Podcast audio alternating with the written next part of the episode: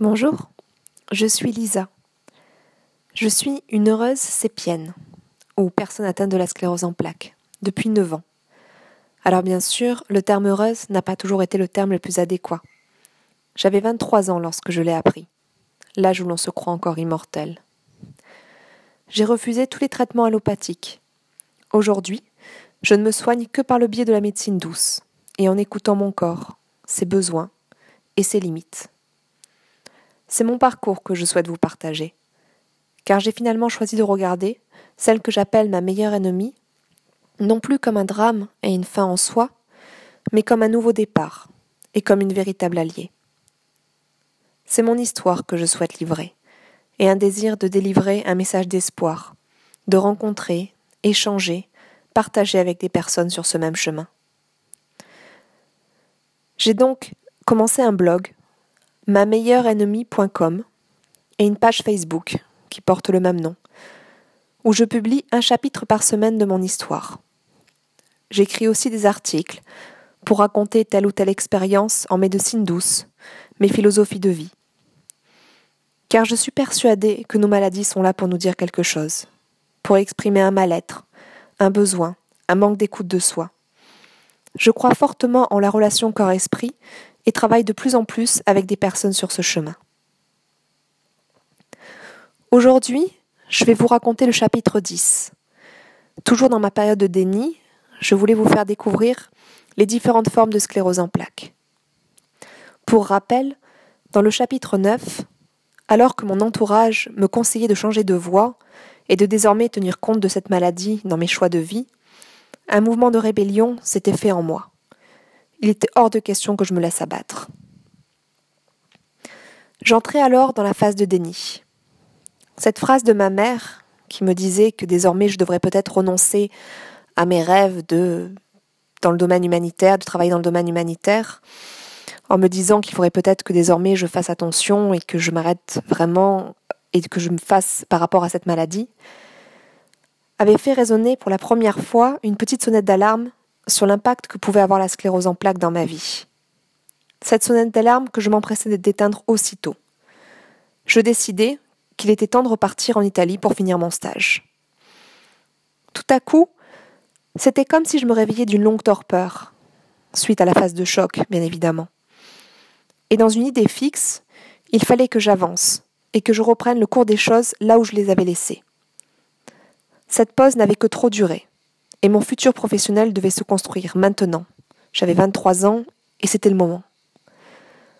Mon entourage était assez réticent, ne me sentant, avec raison, bien évidemment, pas prête du tout. Mais je tenais bon.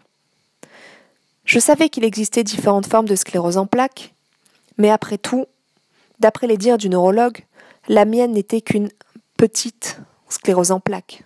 C'était en tout cas la façon dont il me l'avait annoncé lors du diagnostic un peu comme une mauvaise grippe qui vous a mis KO pendant quelque temps, mais dont vous finissez par vous rétablir.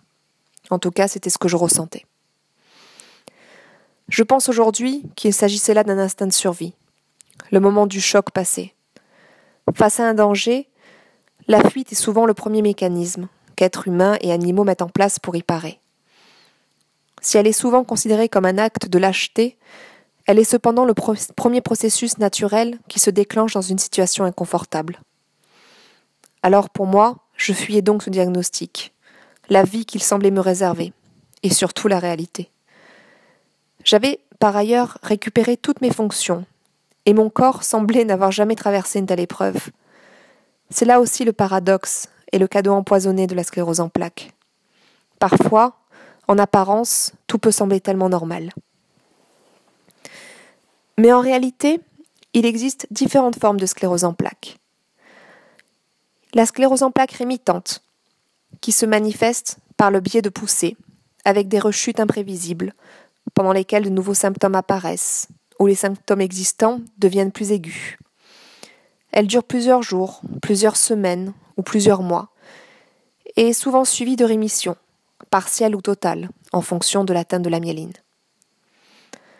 La deuxième forme est la sclérose en plaques primaire progressive, qui est présente à hauteur de 15% et qui débute plus tardivement, souvent vers l'âge de 40 ans. Elle ne fonctionne pas par le mécanisme de poussée réminiscente, mais par une aggravation lente et continue des symptômes neurologiques dès le début de la maladie. Enfin, la troisième forme est la sclérose en plaques secondaire progressive. Elle a commencé souvent sous le mode rémitant, avec des poussées, puis celle-ci s'estompe et la maladie s'installe durablement, avec des symptômes progressant de la même façon que la forme primaire, c'est-à-dire de façon continue. Ma sclérose en plaques, à ce moment-là, semblait évoluer vers une forme rémitante. J'avais fait une première poussée qui avait été soignée par les bolus de cortisone, comme je l'ai raconté dans les derniers chapitres, et j'avais récupéré toutes mes fonctions, ou du moins j'avais récupéré l'entière sensibilité dans mon torse. Alors je repris donc mon stage, voulant faire comme si de rien n'était. Mais bien souvent, et malheureusement trop souvent, le déni n'est qu'un couvercle sur nos émotions et celles-ci ne tardèrent pas à se manifester en ce qui me concerne. Vous découvrirez la suite dans le chapitre 11, la semaine prochaine.